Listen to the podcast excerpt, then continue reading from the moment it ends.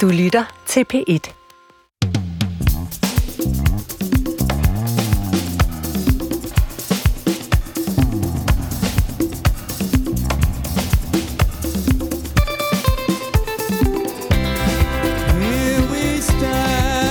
Så står vi her, som Adam og Eva ved et vandfald i Edens have.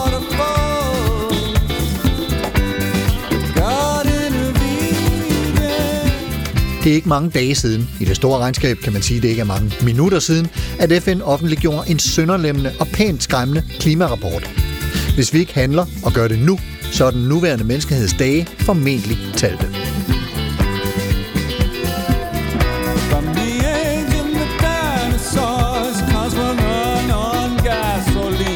Siden dinosaurerne har biler kørt på benzin. Hvor er de blevet af? Nu er der ikke andet end blomster.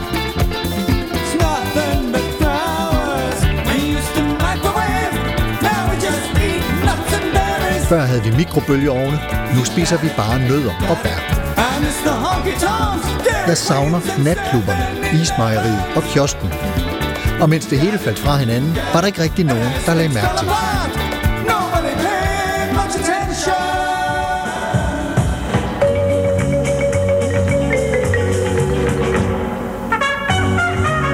Velkommen til Supertanker nummer 200.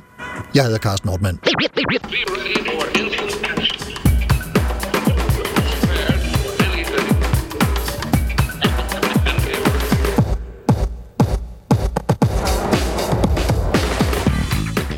100 supertankertogter er det blevet til, og der er flere i støbeskeen. Det er jo skønt, altså hvis jorden, eller måske snarere menneskeheden, livet, består. I en artikel på DR.dk i forbindelse med offentliggørelsen af bemeldte klimarapport fremgår fire meget vigtige pointer, som vi desværre, som det hedder, bliver nødt til at forstå. Nemlig 1. Videnskaben er ikke i tvivl. Det er vores skyld. 2. Det går hurtigere. 3. Vejret bliver vildere. Og 4. Så galt kan det gå, og under punkt 4 nævnes blandt andet vandstigninger på en meter i år 2100, 5 meter i 2150 og 15 i år 2300. Kevin Costner og Waterworld, here we come. I 1961, 10 år før Romklubbens berømte rapport Grænser for vækst, stillede fysikprofessor Richard Feynman sig op foran et hold studerende på Caltech, California Institute of Technology i Pasadena, og stillede spørgsmålet. Hvis der indtraf en kataklysme, det var det ord Feynman brugte, altså en apokalypse, en dommedag, syndflod, ragnarok, menneskets undergang, hvor al videnskabelig viden gik tabt, og kun én sætning blev givet videre til en kommende generation af skabninger. Hvilket udsagn ville så rumme mest nyttig information med færrest ord? Hvad vil vi gerne give videre, når verden, som vi kender den, ender, og en ny skal begynde? Det super tænker vi over i dag. Og vi er mange mennesker i studiet i dag. Øh, det magiske tal, 7 gæster, og så yours truly, syv gæster med forskellige baggrunde, ekspertiser, fagområder. Vi har en filosof, en fysiker og astronom, en religions- og grundvisforsker, en billedkunstner, en forfatter, digter, en idehistoriker og en musiker, som også er hjerneforsker. Og den vil jeg gerne byde velkommen til i alfabetisk rækkefølge med dig. Først filosof Anders Fogh Jensen. Velkommen. Tak. En hyppig og trofast bidragyder til programmet her. Det er jeg meget glad for. Og velkommen til Anja C. Andersen, professor i astrofysik ved- og planetforskning ved Niels Bohr Instituttet under Københavns Universitet. Velkommen til dig, Anja. Er du der, Tak Anja? skal du Du var der, det var godt. Ja. Og Katrine Frøkær Bavnvig, lektor, Institut for Kultur og Samfund og centerleder ved Center for Grundtvig Forskning under Aarhus Universitet. Velkommen til dig. Tak. Så har vi Christi- Kirstine Røbstorff, billedkunstner. Velkommen til dig, Christine. Mange tak. Mette Mostrup, digter. Velkommen til dig. Tak. Og øh, Mikkel Thorup, professor i øh, idehistorie ved Aarhus Universitet. Velkommen til dig. Tak skal du have. Og endelig øh, mand med den øh, længste af titlerne i, i blandt os, Peter Wust, leder af Center for Music in the Brain, professor i neurovidenskab ved Aarhus Universitet og professor i musik ved det Jyske Musikkonservatorium i Aarhus og Aalborg. Velkommen til dig. Tak for det. Og nu skal I høre her.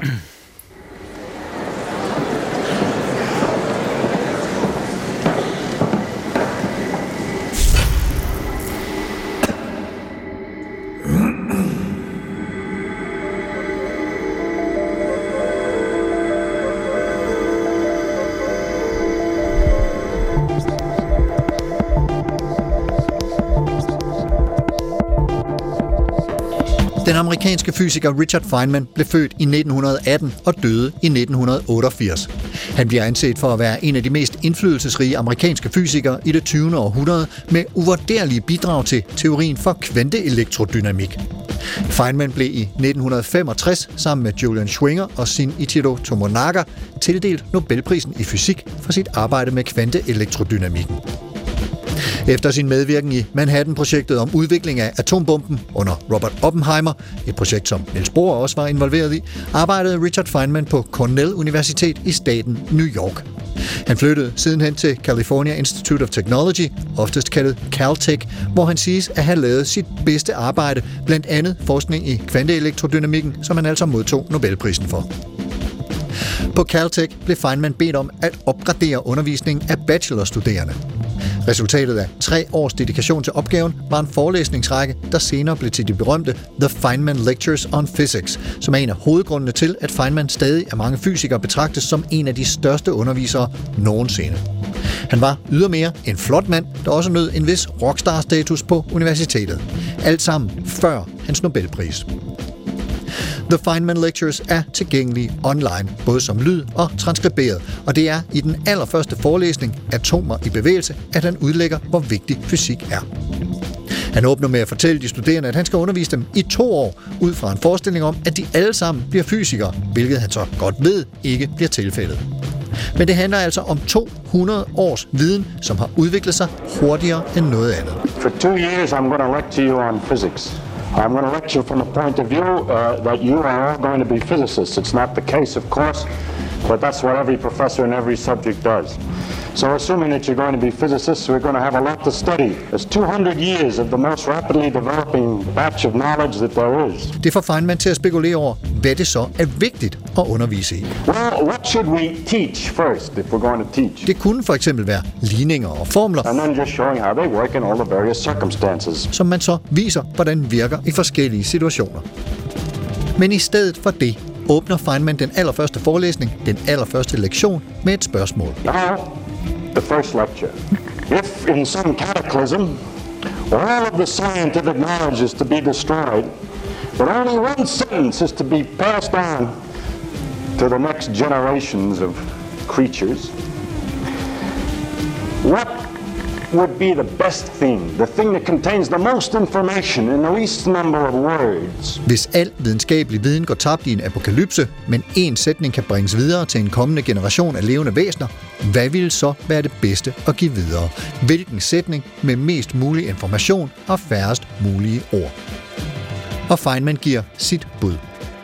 I believe it is the at- atomic hypothesis, or the atomic fact, or whatever you want to call it, that all things are made out of atoms, little particles that move around, are in perpetual motion, attract each other when they're some distance apart, but repel being squeezed into one another. Alt består af atomer. Små partikler, der bevæger sig rundt i evig bevægelse. Tiltrækker hinanden, når de er lidt væk fra hinanden, og støder hinanden bort, når de bliver presset sammen.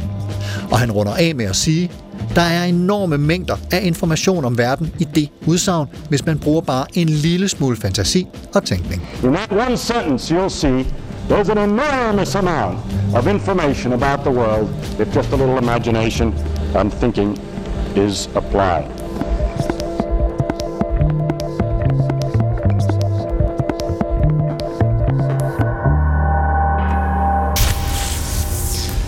Så vidt Richard Feynman, og det øh, opdrag, som vi også taler ud fra her i dag. Jeg har modtaget øh, kataklysme, Feynmanske kataklysmesætninger fra alle jer syv øh, gode gæster her i sidste uge, og har forsøgt at lægge dem i en rækkefølge, der giver undskyld, en eller anden form for mening, og det håber jeg selvfølgelig er lykkedes, og ellers så må vi øh, improvisere lidt hen ad vejen. Men, men jeg tænker, det er ret oplagt, at vi begynder hos dig, Anja C. Andersen, blandt andet fordi du, ligesom Feynman, er fysiker, og fordi din sætning både minder om hans og trækker tråde ud i ni andre sætninger, som ikke er kommet med på sædlen til de nye generationer, men som vi godt lige kan tage med her. En, en fysikkens ABC, som du og dine medsomsvorene har kaldt det.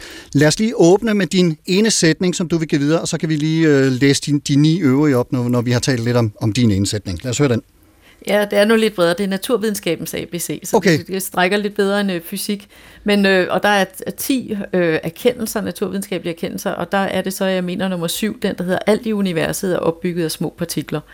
Og der kan man jo sige, det lyder jo fuldstændig ligesom det Feynman også sagde.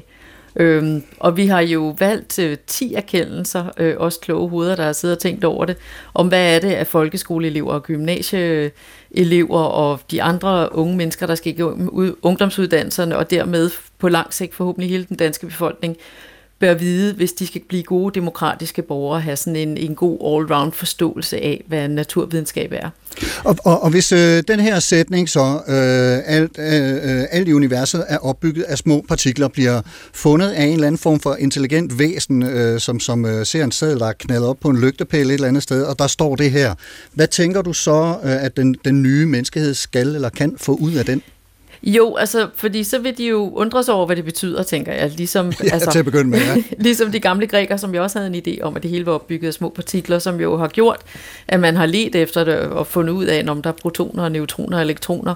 Og da vi ligesom først forstod, hvad de små partikler var, så forstod vi også, hvordan fotosyntese i planter fungerer. Vi forstod, hvordan DNA'et i vores egen krop øh, var opbygget. Vi forstod, at vand var opbygget af brint og ilt. Øh, som, og vi forstod, hvorfor en flamme den brænder i et lys. Og så på den måde er det sådan i virkeligheden fundamentet, når man forstår det, så forstår man faktisk, hvorfor solen skinner, hvorfor universet ser ud, som det gør, og hvorfor du og jeg kan, kan tale med hinanden, selvom vi ikke står lige ved siden af hinanden i samme studie. Ikke? Så ja. derfor er det en meget dyb forståelse, kan man sige. Når først som man vel også er det, Feynman lægger op til, når han siger, hvis lidt, lidt tænkning og viden bliver øh, appliceret på det her udsagn, så, øh, så er der pludselig meget store døre, der åbner sig.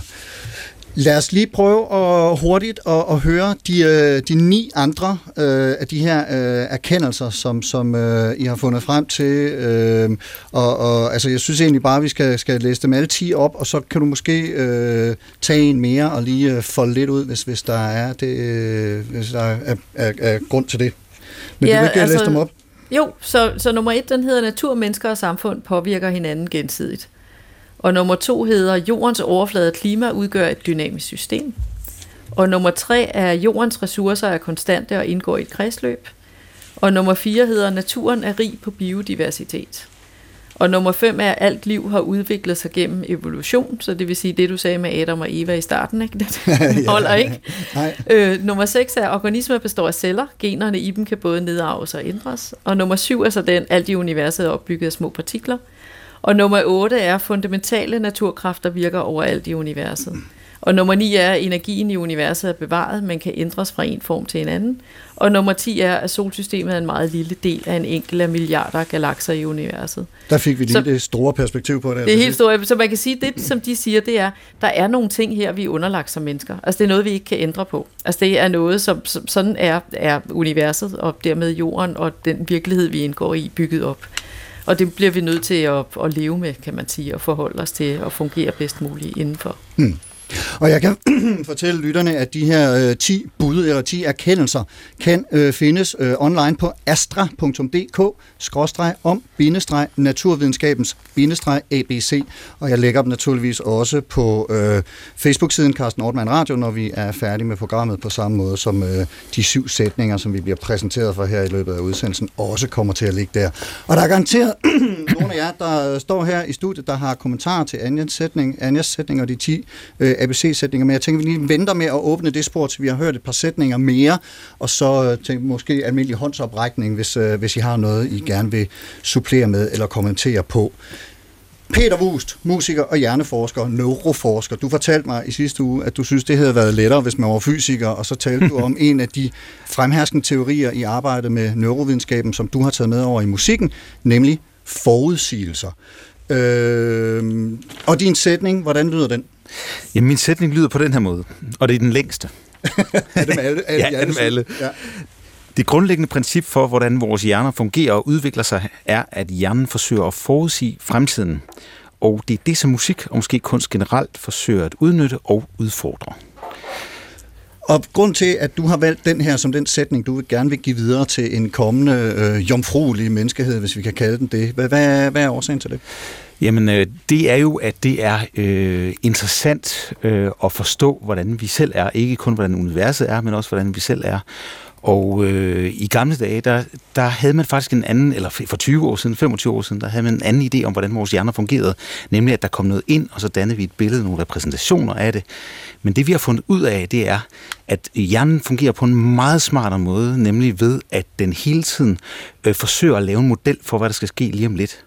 Og når det, der kommer ind, det passer til modellen, så sker der ikke noget i hjernen. Det vil sige, at den behøver ikke bruge unødig øh, energi på det, som den kan øh, forudsige. Men at øh, når der så kommer noget, der ikke lige passer, så, øh, så øh, tænker den, Nå, hvad, kan det være farligt for mig, eller er det noget, jeg kan lære noget af? Og på den måde, så forsøger den så at integrere det i sine modeller, og måske lære den noget nyt på den måde. Og det interessante ved musik er, at det er på et meget banalt plan præcist, hvad musik gør. Altså, det, det, det, det, det, og så leger det med den forventning, så spiller det så har man allerede tænkt, nå, det var ret interessant lige præcis det der. Der skete noget andet, end vi Der skete noget andet. Men på et meget dybt plan er det faktisk også det, som, øh, og det kan vi lære af musik igen, man kan faktisk for eksempel høre den samme rytme på to præcist øh, forskellige måder, altså som en vals eller som en march. Øh, jeg kunne godt lige illustrere det. Det lyder sådan her. 1, 2, 3, 4, 1, 2, 3, 4, 1, 2, 3, 1, 2, 3. Og så snart vi skifter til, at det bliver en vals, så lyder det bare helt anderledes, selvom det er præcis det samme, der kommer ind. Og det er jo præcis det, der sker, når vi for eksempel har fordomme. Altså, øh, vi, vi har en ganske bestemt model for, hvordan andre mennesker for eksempel skal, øh, skal eller hvad, det, det, som de gør. Øh, og, og så kan vi kun se det fra vores egen vinkel, og så pludselig kan vi blive, øh, hvad hedder det, vi kan, vi kan få at vide, jamen det er i virkeligheden en vals, det var ikke en march, som du troede det. Og så det kan ændre på vores verdensbillede. Men det er noget, som vi ikke lægger mærke til, at vores hjerne hele tiden forsøger at forudsige fremtiden, og det er den måde, vi oplever og lærer om verden på. Da, da vi talte om det her i uh, sidste uge, da du præsenterede din sætning for mig, der kom jeg til at tænke på øh, den, han er vel franskmand, øh, kunstteoretiker Roland Barthes, som har skrevet en bog i 1980, der hedder Lysekammer, hvor han taler om noget, han kalder studium og punktum. Hvor studium, det er sådan det, han kalder den kulturelle, lingvistiske og politiske fortolkning af fotografi, som bogen handler om, og punktum er det, der sårer beskueren, stikker ud, bryder forventningen og berører beskueren personligt, som, som gør, at vi bevæger os fremad eller lærer noget. Øh, kan det have en eller anden form for relation? Jo, og det, det, det er jo præcis det, der, der gør det her interessant, synes jeg, fordi på overfladen, der betyder musik jo for eksempel ikke noget for os. Altså, det er ikke specielt godt for vores overlevelse, men alligevel er det noget af det, der giver allermest mening for os, og det er fordi, det lige præcis kan gå ind og, øh, og hvad det, øh, bryde vores forventninger. Og hvis det er rigtig godt lavet, så bliver det ved med at bryde vores forventninger, uanset hvor mange gange vi hører det samme nummer. Det er sandsynligvis det samme billedkunst, selvom jeg ikke ved noget om det. Men det der med, at man kigger, øh, man ser på den sidste nadver øh, af Leonardo eller et eller andet, og så tænker man stadigvæk, nå, der er et eller andet der. De irriterer med den finger, der stikker op der, og så videre. Mm. Så, så øh, det, det synes jeg er meget interessant. Yes. Og med det går vi videre til dig, øh, Mette Mostrup, digter ja. og aktuel lige nu med oversættelse af den ikoniske græske digter Sappho, ja. netop udgivet på Gyldendal, og som også er blevet til en opera. For det, det skal være løgn drøbende stof, der i disse dage, det vil sige indtil på lørdag den 28. kan opleves på Glyptoteket. Og det er altså digte, som er skrevet på øen Lesbos, cirka 630 år før vores tid. Og, øh, ja. og det har du nu gendigtet sammen med en lingvist eller filolog. En klassisk filolog. Ja, og så derudover så har du selv udgivet både flere digtsamlinger, et par romaner og essays osv. osv. Din sætning til en ny kommende menneskehed, hvordan lyder den? Jamen, der vil jeg så godt lige starte med at sige, at det faktisk er skrevet på øh, en safisk øh, strofeform, som Safo har opfundet, hvormed jeg så også får overleveret den. Ah. Øh, så jeg prøver at læse den metrisk, så I kan høre, hvordan den lyder. Ja. Jorden var ikke til for os, som vi troede. Vi var ikke planterne på planeten. Ikke måne, nat og gal nektar briser. Vi kaldtes mennesker. Hold da op. Så den safiske strofeform er sådan der bam ba dam ba dam ba ba dam ba dam bam dampa dampa dampa ba dampa dampa dampa dampa dampa dam bam ba dam ba bam Meget apropos Peters valg som ja, jeg, jeg, jeg, jeg sad også og tænkte, nu går vi, nu går vi den vej. ja, ja. Og øh, hvad hedder det, det? Det smarte ved det er jo, at, øh, at jeg både, der er jo nogle, øh, nogle linjer, som har et, øh, et indhold, et, et semantisk indhold, ikke, som man så kan, et billedsprog, og man får noget at vide om, hvad der, øh, hvad der har været på jorden, og hvad vi har, hvad vi, øh, hvad vi, hvad vi var for nogen. Ja. Og der er jo et indhold i den, som siger noget om, at, at, at det er os, der har ødelagt den, fordi vi troede, den var til for os. Ja. Og så, øh, hvad hedder det, så samtidig så får jeg jo selvfølgelig også øh, vist noget om forholdet mellem øh, form og indhold, som kan være i poesien, ikke? Og, og dermed jo også noget om form og indhold mere generelt, kan man sige, ikke? Øhm, altså det er i hvert fald, øh, og så er det inspireret af, at Safos, Safos værk, som var på ni store papyrusbind, det, det er overleveret i utrolig høj grad fragmenteret. Der var 10.000 linjer øh, i sin tid, nu er der 650 tilbage. Hold op. Så det er altså, øh, hvad skal man sige, jeg synes, der er sådan noget øhm, øhm, inspirerende i den udsathed og samtidig uovervindelighed, hvor med de her fragmenter simpelthen er kommet op af jorden efter flere tusind år, hvor de har ligget i, som i turevne papyrusstykker i, øh, på, på lossepladser, og i, de har været brugt til alle mulige andre ting, for Det er lige eksempel. før, de er blevet givet videre til os på samme måde, som, som den vi er ved at give videre Ja, her. altså så har man simpelthen fundet det nede i jorden, ikke? og hvor det, det er kommet op som kim til fremtidshjerner. Øh, som om de her blomster, der er i de her øh, digte, de, de blomstrer igen og igen. Så på den måde er der også for mig en form for sidste håb, måske i at bruge, øh, referere til de her fragmenter, som, som øh, gør, gør os i dag, det er jo et ud, uddødt sprog, det her, den her oldgræske dialekt, som Safo skrev på, er jo ikke et levende sprog mere. Så på den måde, så, øh, så er der noget i den her, øh, så er der et, et håb i for mig at, at, at, at tage poesien med ind her, kan man sige, og, og tænke på Safo, som også sagde, nogen vil huske os selv i en anden tid. Mm. Og jeg forestiller mig, at, at, at når du har skulle gendigte det her sammen med en klassisk filolog, så er det, så er det for, øh, fordi hun har hjulpet dig, hjulpet dig med oversættelsen for det her Ja, oldgræske, eller jeg kan ikke oldgræsk selv, nej. Nej, nej. Og det her skal jeg jo så sige, det er sådan en, jeg har skrevet på den safiske strofeform, men det er jo mine egne ord. Jeg har lavet mig meget inspireret af det safiske univers med måner og nattergaler og nektarbriser, som der er meget i det her. Mm. Øh, meget, øh, ja, sådan en helt skønhedsberusende univers, øh, som også nogle gange drømmer om noget utopisk. Og så jeg har også, øh, jeg har også jeg, jeg, den første linje, jeg tænkte på, var egentlig en anden digter, der hedder Olav H. Hauge, som er en norsk digter, der levede fra 1908 til 1994. Øh, En, en, en norsk digter, jeg, der er meget stor i Norge, og som jeg holder utrolig meget af. Og han har nemlig skrevet den her linje med, vi troede jorden var til for os. Så den er jo den er parafraseret her i den safiske strofe. Ah. Men det var den, jeg først gik og tænkte på, da du, da du spurgte. Så, så kom den linje op, vi troede jorden var til for os. Fordi den både er en historiefortælling, og så er den også øh, en advarsel. Yes, fantastisk. Og vi bliver øh, i kunsten og dens blik for, for menneskeliv og relationer og uventede syn på og udlægninger, udlægninger af vores liv her på jorden.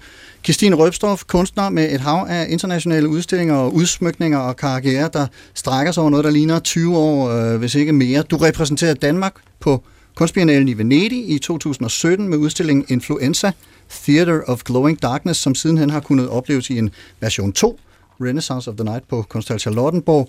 Begge to en afsøgning af mørket og dets øh, potentialer. Men med den sætning, du har taget med i dag, tager måske ikke så meget ind i lige den del af det, men, men lad, os, lad os høre, hvad, hvad du øh, gerne vil give videre til eftertiden. Tja, øh, det er et godt spørgsmål, og det var sjovt at tænke over, og det var også øh, lidt... Øh, altså, hjernen gik ligesom i spasme, fordi den ville i alle mulige, den ville strække sig helt ud i alle retninger. Øh, og så tænker man, hvem er det, der skal finde sætningen? Er det Ja. os selv i en anden version? Er det vores børnebørn, eller er, det, øh, er vi bare helt udryddet, og så kommer der nogen fra... Øh, øh, hvad hedder det, fra fremmede planeter, eller med andre intelligenser, eller måske endda... Der opstår af Måske- urdybet. Altså, hvem er det, der ved skal læse den her? Og så tænker jeg, okay, jeg må holde mig til noget, som jeg føler er meget menneskeligt, øh, og som både er indbygget i vores menneskelige succes, mulighed for succes, men sådan som verden ser ud nu, er det også vores menneskelige fejltagelse eller mangelfuldhed. mangelfuldhed. Øh, så for mig at se, den situation, vi har nu, hvis man virkelig tager folk, tager nogen meget bogstaveligt og siger, at vi galopperer mod vores første, vores sjette udryddelse, men første gang den er menneskeskabt, øh, så er det jo fordi, at der er noget, vi har glemt. Øh, og vi har glemt at vi er forbundet med naturen, med hinanden, med os selv, med vores krop og vores ånd og vores øh, sind og fysik, og at alting på en eller anden måde danser omkring et, det samme væv, så hvis man hiver en tråd i den ene ende, så strækker trøjen sig i den anden ende, selvom man ikke kan se den. Og at den der øh, øh, kompleksitet af energi og usynligheder er noget, som vi simpelthen har bare glemt. Og glemt. Og det har fået dig til at formulere en sætning, som lyder hvordan? Den lyder, øh, at vi er altid i tjeneste, og vi er altid til tjeneste. Og jeg vil sige, den første del af den er, at bevidst eller ubevidst, om vi vil eller ej, er vi i tjeneste til hinanden. Vi er i tjeneste til vores fortid, til vores fremtid. Vi, de eksempler, vi stater, de holdninger, vi har, de følelser, vi føler, og den måde, vi, vi forvalter vores følelser på, øh, gør, om de er positive, konstruktive, hvad skal man sige, i den opadgående spiral med øh, kærlighed og omsorg, eller om det er i destruktivitet, angst og frygt, øh, tjener vi det, som kommer efter os. Øh, men vi er også til tjeneste, måske mere på et bevidst plan. Jeg vælger at tjene min omverden. Jeg vælger at servicere med min kunst. Om folk kan lide det eller ikke lide det, så tjener jeg, fordi jeg mener, det er der, hvor jeg kan bidrage til den verden, jeg lever i. Øhm, og den der i tjeneste til tjeneste kom, kompleksitet øhm, er for mig at se øh, både enormt ydmygt, men også den vildeste kraftkugle, som vi kan præsentere eller repræsentere eller illustrere til dem, som eventuelt vil finde et uddødt menneskehed, fordi vi har skabt vores egen virkelighed. Would you mind saying that again? Ja, jorden går under lige om lidt, i hvert fald hvis vi ikke tager os grundigt sammen og ændrer adfærd rimelig radikalt. Det er mere eller mindre budskabet i en klimarapport, som udgik fra FN's IPCC, Intergovernmental Panel, Panel on Climate Change, og den udkom den 9. august 2021. Men altså, selve kloden består jo formentlig, det er bare også mennesker, der øh, forsvinder fra den og uddør. Måske lidt ligesom øh, neandertalerne gjorde for omkring 40.000 år siden. De var til stede på jorden i cirka 350.000 år, og uddøde i forbindelse med en istid, der kom på det tidspunkt. Den overlevede Homo sapiens så, men afhængig af om man regner fra Homo sapiens i Afrika, eller de udvandrede til Europa, så har vi, Homo sapiens, været på jorden i cirka 200.000 år, plus minus. Så det er altså ikke sikkert, at vi kommer til at være her lige så længe, som Neandertal var. Men som sagt, øh, Homo sapiens overlevede altså den istid, som tog livet af Neandertal, så måske er der håb for, at nogen eller noget overlever, når alle vi andre uddør, og måske al viden uddør med os. Og hvis vi så kunne give en sætning videre til dem, som rummer mest mulig viden med færrest mulige ord, hvordan skulle den sætning så lyde? Det har vi øh, hørt bud på indtil videre fra Naturvidenskaben og Kunsten, astrofysiker Anja C. Andersen, musiker og neuroforsker Peter Wust, digter Mette Mostrup og billedkunstner Christine Røbstorff. Og nu hopper vi over i human- og samfundsvidenskaberne øh, til øh, Anders Fogh Jensen, Katrine Frøkjær Bavnvig og Mikkel Thorup. Men inden vi gør det, så vil jeg lige høre, om der er nogen af jer, der er med her, der har en kommentar til noget af det, vi har hørt. Det har du, Anders. Øh, jamen, jeg kommer til at tænke på undervejs her, hvorfor, altså, hvad er det for et væsen, vi er?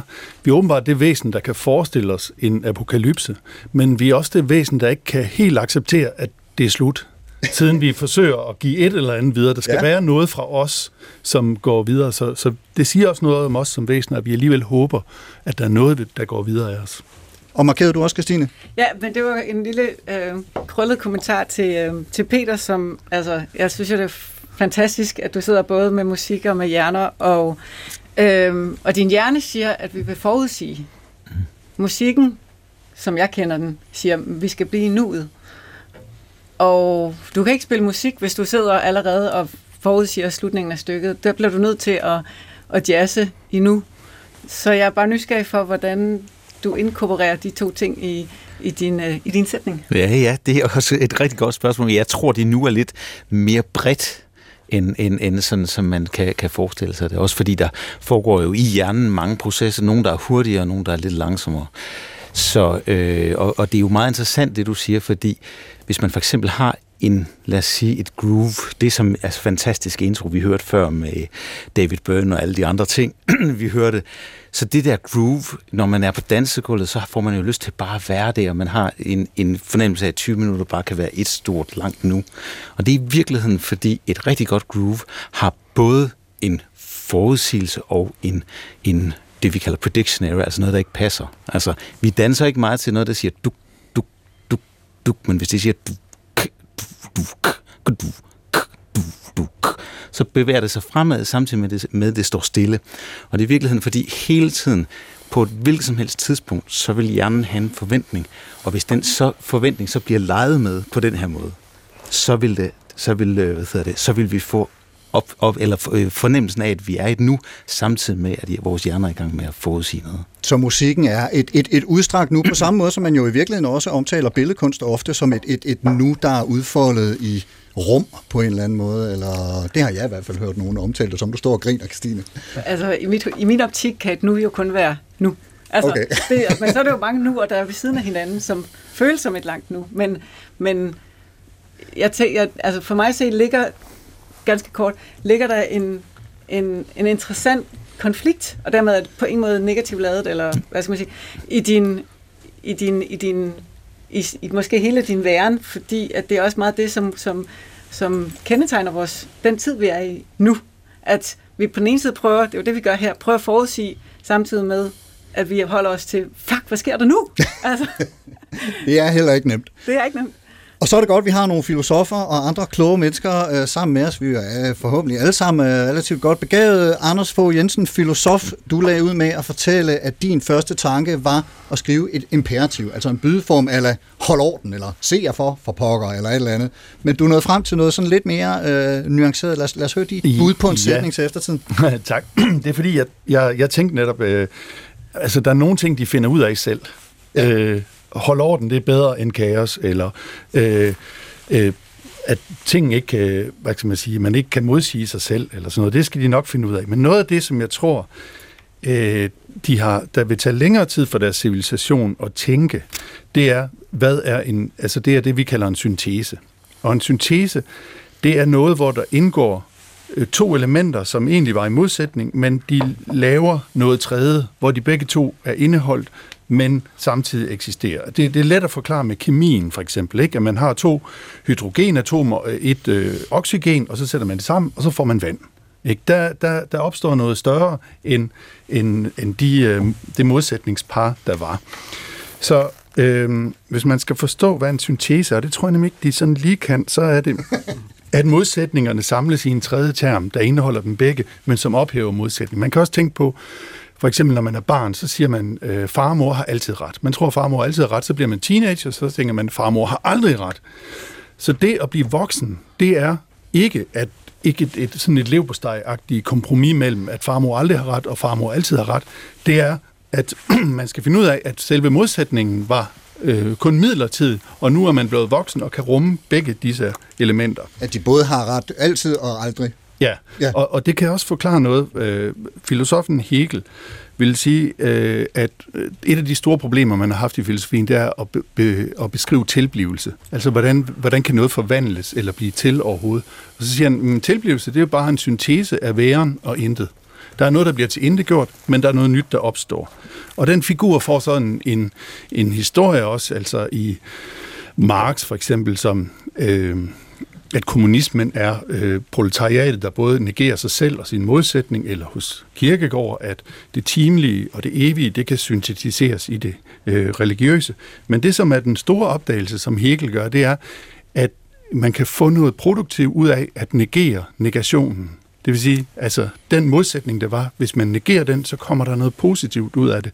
Og det er ikke lige, hvad man sådan skulle tro, eller hvad jeg tror, de, de lige opdager, men det er et smukt og et godt princip. Som, som de kan tage med sig videre i de andre ting, de opdager af sig selv, om man så må sige. Ja, og fordi for det første, når de skal til at forstå, hvad tilblivelse og forandring er, så kan de tage det med sig.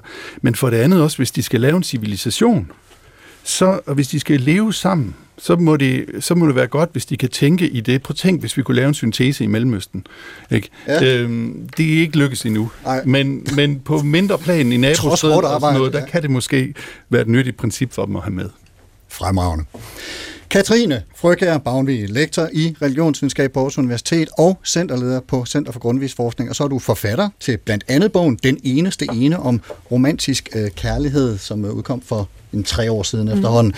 Katrine, hvordan lyder din sætning? Øhm, jeg tror lige, jeg har brug for nogle tilløb, før jeg siger den sætning. Okay. Men faktisk jeg kommer jeg med et imperativ, Anders, så det mm. kan du sådan lige øh, ja, slappe af med. Jeg har taget den. øhm, men altså, egentlig så kommer jeg fra en faglig tradition, religionsvidenskaben, hvor vi er rigtig godt øhm, bekendt med apokalypser.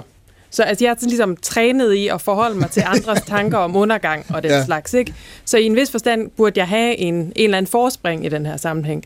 Jeg kommer også fra en, en tradition, der ved rigtig meget om, det måske kunne tænke om som øh, kulturs måde at sætte sig selv på formel. Altså øh, bygge øh, udsagn, som ligesom opsummerer, hvad man, hvad man står inden for. Eller de 10 bud og den slags. De 10 bud, det kunne være trosbekendelser, det kan også bare kondenseres ned i om-lyde og den slags, ikke? Og, og de bor typisk i ritualer, som er sådan nogle øh, ofte indeholder musisk, rytmiske elementer, som spiller på hele det her hjernen som en forudsigelsesmaskine, øh, og alt det meningsfylde, der kan flyde ud af, at man tweaker øh, øh, forventninger. Øhm, du er simpelthen i gang med at samle det hele? Jeg er i gang med at samle det hele, men, men det er fordi, jeg i virkeligheden gerne vil sige undskyld for, at dengang du stillede mig det her spørgsmål, Karsten, var, at jeg egentlig bare havde lyst til at sige ikke noget øh, som sådan en dyb, sådan misantropisk øh, idé om, at hvis jorden er gået under, og det er os, der har smadret den, hvad fanden skal de så bruge vores viden til? Øh, det, var sådan, det var min spontane tanke. Så jeg havde egentlig lyst til enten at sige, Shh, over and out, øh, eller undskyld, kunne jeg også godt mobilisere til at, øh, til at sige. Øh, men... Øh, men jeg kan godt lide dig, Karsten, og derfor har jeg faktisk fundet på en sætning, øh, øh, som øh, på den ene side ligesom bygger på, øh, opsamler, synes jeg, har jeg forsøgt at, at opsamle al den visdom, der ligger i de traditioner, jeg typisk studerer, øhm, øh, ud i, øh, altså, hvad skal man sige, kulturel viden. Øhm, og også opsamler øh, det, man måske kunne kalde lidt mere sådan akademisk tøjlet, skærpet sans for, hvad det er, der foregår inde i de her traditioner, og så min misantropiske lyst til ikke at sige noget om det. Og det samler jeg så på sådan en lidt sådan kvadratisk praktisk gut-agtig øh, øh, øh, model øh, i en meget, meget kort øh, sætning, som er husk os udråbstegn. Øhm, og jeg skal nok pakke det ud. Jeg, ja, tak. jeg har brug for at få udråbstegnet med. Det er, fordi jeg er gang med at skrive en bog om udråbstegnets historie. Det synes jeg, jeg synes, det er et ordentligt sejt tegn. Øhm, øhm, Øhm, øhm, hvis I nu lige springer alle de der tanker om, øh, om, om folk faktisk har de sproglige forudsætninger til at sætte sig ind i, hvad det er, vi siger til dem øhm, derude, og hvem ja, de er, også, om hvem, det faktisk er en men- menneskeart, altså, ja. eller om det er noget nyt, eller hvad det er, vi henvender os til. Det, det kan vi lige tage på et andet tidspunkt. Så grund til, at jeg siger husk også, er fordi, det rummer øh, øh, en, en, hvad skal man sige, meget, meget kondenseret form, en viden om, at samfund, fællesskaber af enhver forskellig art, bygger på øh, et, et, et mere eller mindre kompliceret forhold til døde mennesker, øh, som man i et eller andet omfang føler sig forpligtet på.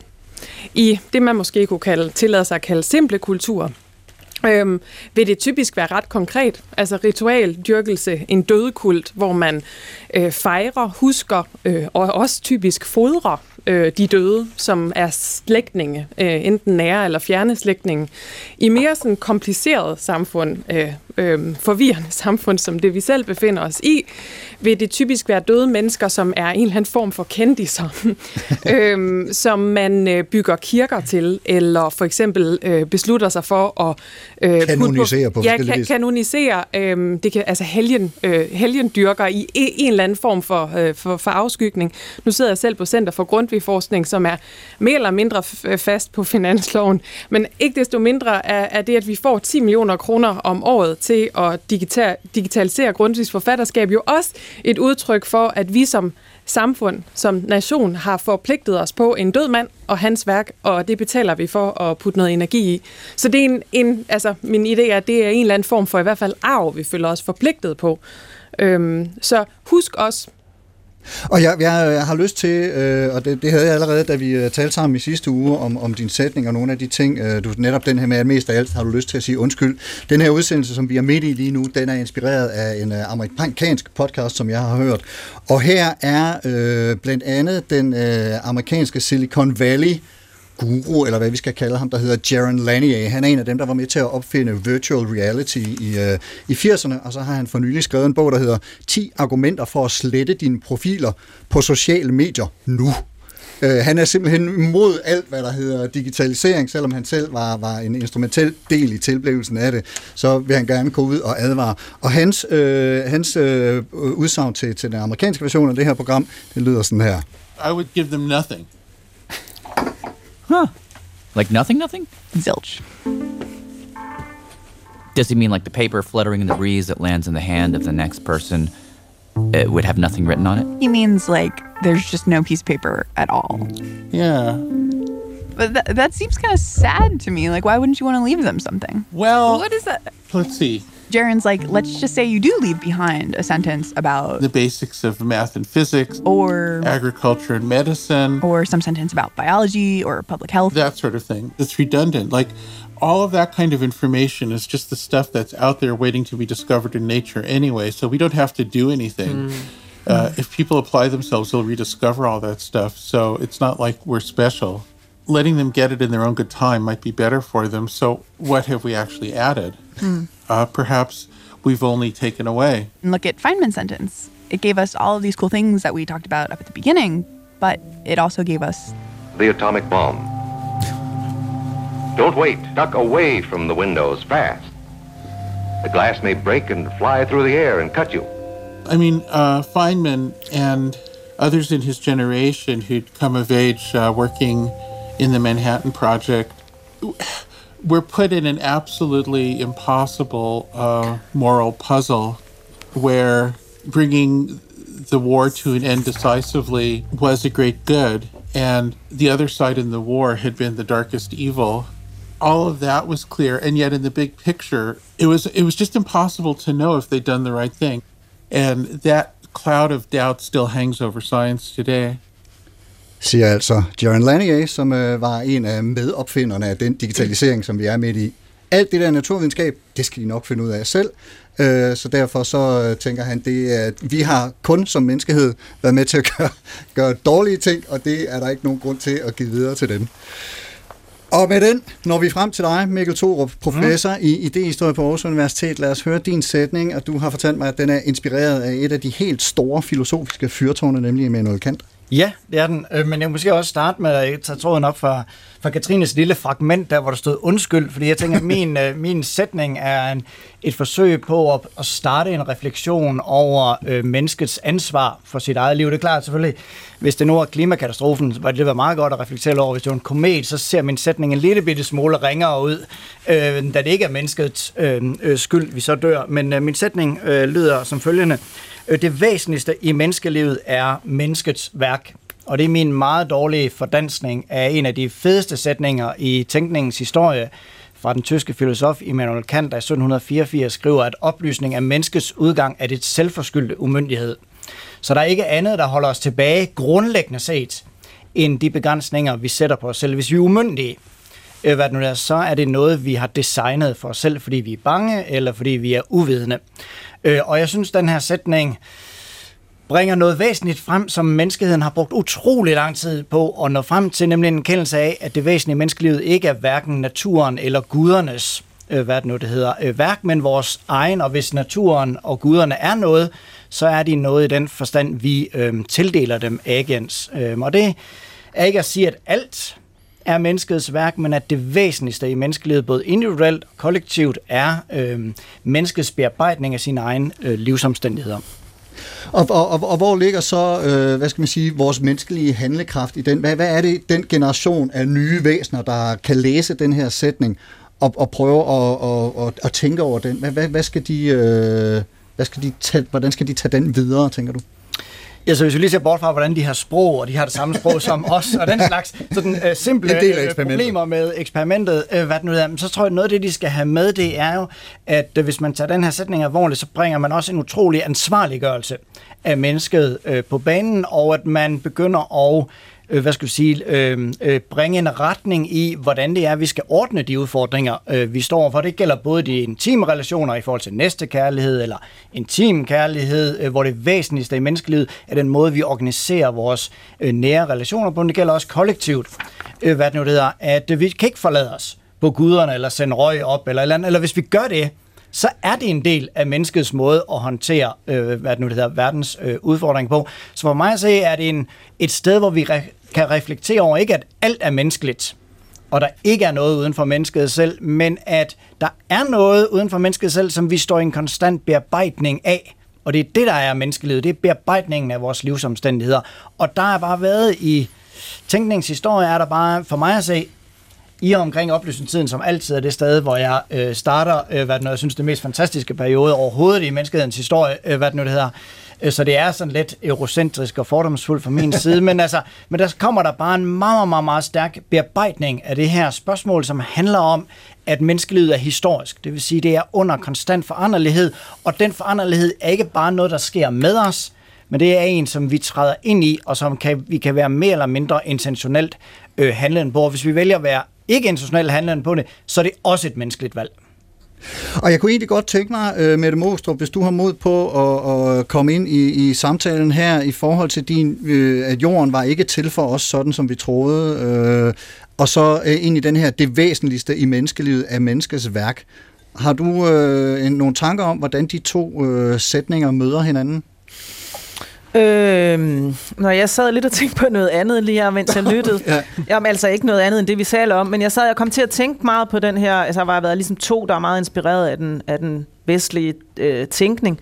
Og øh, Øhm, men jeg sad bare og kom til at tænke på, at, der, altså, altså, at, at den her med at tænke for eksempel i, i modsætninger, som man skal tænke i for at kunne tænke i syntese også, at den, den har også haft noget farligt med sig, ikke? fordi den har haft den her binære tænkning mellem kvinde, mand, lys, mørke, godt, ondt, som har, har været, hvad skal man sige, en figur, altså det at tænke sådan, øh, og så valorisere øh, inden for den, øh, den er helt grundlæggende for, hvordan vestlig tænkning er, og den har jo vist sig ikke at holde. Altså, og så kan man sige, vi der er desværre ikke rigtig nogen af os, der får advaret mod øh, at undertrykke andre mennesker. Øh, men det ligger selvfølgelig i den mikkelse også, ikke? Altså, det, er, det er vi jo også selv skyldige i, altså at vi har, menneskeheden har meget genereret en undertrykkelse af nogle dele af menneskeheden, ikke? Og det har jo så for eksempel været patriarkatet, der har øh, været, har hersket. Ikke? Det har været hvidhedens hegemoni. Det har været kolonialisme, hvor den har, der har været enormt meget fremskridt, som er drevet af undertrykkelse. Og det har desværre ikke rigtig nogen af os, der, der direkte har fået advaret mod den grundfigur, selvom man selvfølgelig Måske godt kan Christines, sige... Ja, øh, ja. ja, den ligger jo bag. Øh, vi var bare ikke rigtig nogen af os, der får, heller ikke mig selv, øh, der helt får sagt, jo, altså man kan sige, der ligger i den der, jorden var ikke til for os, som vi troede. Der kan man sige, det, det, der ligger jo også den advarsel i, det gør ikke sådan, tro ikke det. Og det ligger selvfølgelig også i Mikkels, at, øhm, at, altså, at, at man må drages, menneskeheden må selv drages til ansvar for de ting, der er gået galt. Men man, man da håber, de ikke laver et patriarkalsk, øh, kolonialistisk øh, øh, samfund igen, fordi det har virkelig vist sig at gå helvede til. Ja. Christine, du øh, markerer med en, med en kommentar her. Øh, ja, altså, jeg giver dig fuldstændig ret med det, og jeg tænker også, altså, i alt det, vi snakker om her, det er jo også, vi snakker inden for rammen af, du kalder det oplysningstiden, jeg kalder det lysets tidsalder, altså, hvor vi arbejder dynamisk i en øh, vertikal, i en, undskyld, i en horisontal retning, altså, hvor vi til dels også overfladisk, altså, og i overfladen, det, der hænger vi også også i materialismen eller materialet, altså, og det er også der, hvor vi øh, prøver at for, over, for at dømme, overdømme over hinanden og undertrykke hinanden af den samme grund, og, altså, hvor der ligesom kommer de her stridigheder, og hvor jeg tænker, at øh, meget af det, som vi ser nu, den her opløsningstid, øh, den her øh, transformationstid, forvandlingstid, det er, altså i morges havde jeg sådan et billede af, at vi, hele verden var sådan en gebis, et godt gammelt knævet gebis, som vi lagde ned i et glas vand med sådan en tablet, og tabletten opløste alt det lort, som man ikke havde lyst til, som man ikke kunne bruge længere. Altså, at vi er på en eller anden måde i sådan en gennemrenselses detoxification-proces, sådan worldwide og over metakollektivt, øh, om vi vil det eller ej. Og så tænker jeg, at måske, at, og det er tilbage til det, som vi har snakket om før i det her program, der er mig, Carsten, at, altså, at måske er aksen ved at vende fra den horisontale akse til den vertikale akse, hvor det mere handler om forbindelse og fordybelse, og at før vi anerkender eller erkender, at vi er forbundet dybt, dybt, dybt ned i rødderne, så har vi ingen chance for at komme videre i den her verden.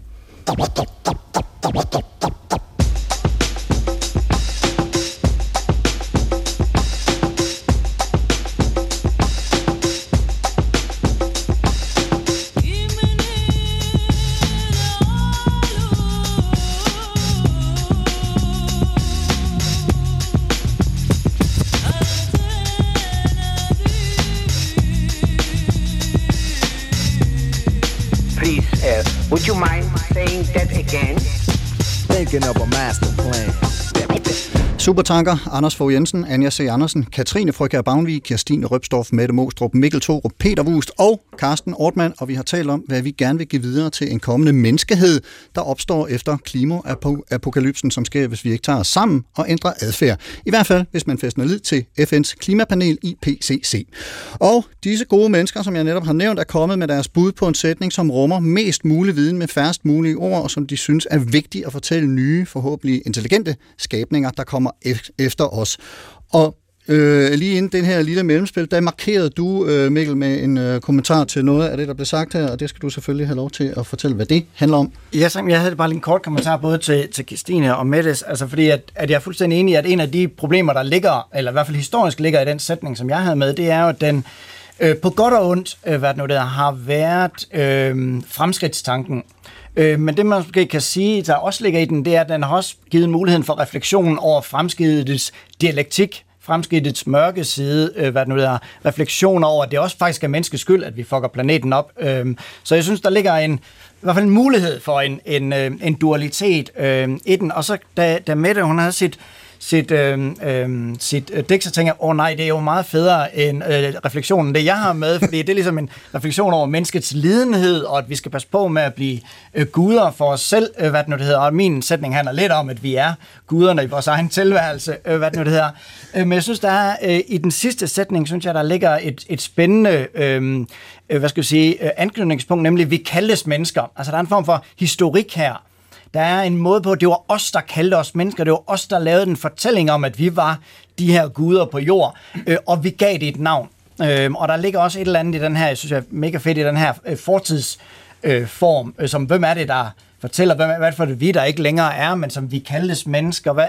Så der ligger et eller andet, der handler om, at, at mennesket skaber sine egne vilkår, givet nogle rammer og nogle udfordringer og nogle fortider øh, og nogle apokalypser. Det vil vi måske lige frem ude i en øh, Anders Fogh Jensens syntese. Måske. Katrine, du havde også en kommentar. Jamen, jeg har faktisk rigtig mange. Nu prøver jeg lige at, at tøjle dem lidt. Du tager dem lidt ned. Ja, ja. Øhm, inden vi, programmet gik i gang, spurgte jeg dig, Carsten, hvor er, hvor er djøfferne henne i det her setup? altså, vi er jo humanvidenskaber og kunstnere og sådan noget, og, og, og, og naturvidenskabelige ja. øh, øh, uddannede, alle os, der er her. Men der er alligevel det, jeg, alligevel har I repræsenteret dem rigtig fint, Kirstine og Mikkel. Ikke? Altså, men det her syn på, øh, på fremskridt og fremdrift og fremtidsorientering, øh, Øh, i en vis forstand kan man sige, at det øh, inkorporerer rigtig godt den her øh, mm, øh, fremtidsdomestisering, som øh, økonomisk tænkning på rigtig mange øh, områder kan sige sig være. Og, og, og Peter, du øh, hjælper os med, også med at forstå, at det er vi simpelthen hardwired til at overveje. Altså øh, hele tiden orientere os imod det næste skridt. Det er ligesom en, en del af, af menneskeartens øh, setup. Så det var egentlig bare den, den tankestrøm. Og du markerede lige kort med en afsluttende kommentar, Peter, det bliver det sidste. Det var egentlig lidt det samme, at øh, fremskridtet kan vi ikke gå imod, fordi sådan er vi som mennesker. Altså når man er, når man er et barn og er fire, tre kvart år, så vil man gerne være fem år, ikke? Ja. Og så når man går i 7. klasse, så vil man gerne op i 8. og så videre. Og øh, det tror jeg simpelthen bare, fordi vores hjerne er indrettet på den måde, at det hele tiden forsøger at lære noget af, hvad der sker lige om lidt. Og det blev det sidste ord, det var det. Tanketogt nummer 200. Vi er på vej mod land for i dag, og inden jeg gruppetakker jer alle sammen, fordi det bliver for langt at takke jer individuelt, så lad mig lige fortælle, at Peter Wust har en ny bog på vej, som udkommer den 2. september. Den hedder Fra solo til samspil og handler om musikalsk ledelse. Måske noget med at forudsige forløb. Den udkommer på forladet Grønningen. Mikkel Thorup og lektor Jakob Bæk Thomsen har redigeret en antologi om klimaets idehistorie på forladet Baggrund, som netop er udkommet. Mette Mostrup er, som jeg har fortalt tidligere, aktuel som gendigter af Sapfo. Jeg tror, jeg udtaler det forkert med, du, du kan du sige det på en anden måde. Nu skal jeg lige Selv det. Safo. Safo. Safo, Sapfo. Folk siger det forskelligt. Det er helt okay. Ja, men du har i hvert fald gendigtet øh, hende på bogform og i operaen Drøbende Stof på Glyptoteket, og så kan man i øvrigt også møde Mette Mostrup og hendes medudgiver Mette Christiansen på Louisiana Literature i den kommende weekend. Anja Nej, Andersens det, bog... Nej, det kan man ikke, men vi har været der. Nå, for pokker. Man kan møde os andre steder. Ja, godt. Og Anja Andersen øh, har skrevet bogen Hvad skal vi med videnskaben? Den er ude på Informationsforlag.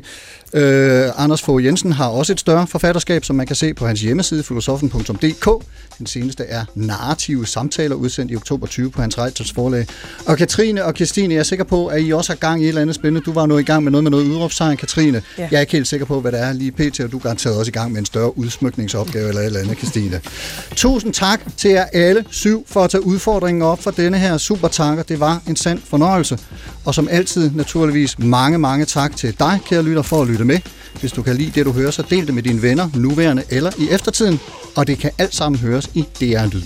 Hvis du har ris ros, bud på en sætning, som du gerne vil give videre, andre idéer til programmet eller andet, du gerne vil kommunikere til mig, så skriv en mail til supertanker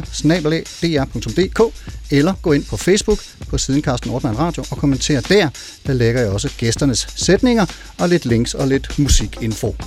Programmet i dag var tilrettelagt af mig. Jeg hedder Carsten Nordmann. Ha' en rigtig god uge og på genhør i Supertanker nummer 201 om en uge.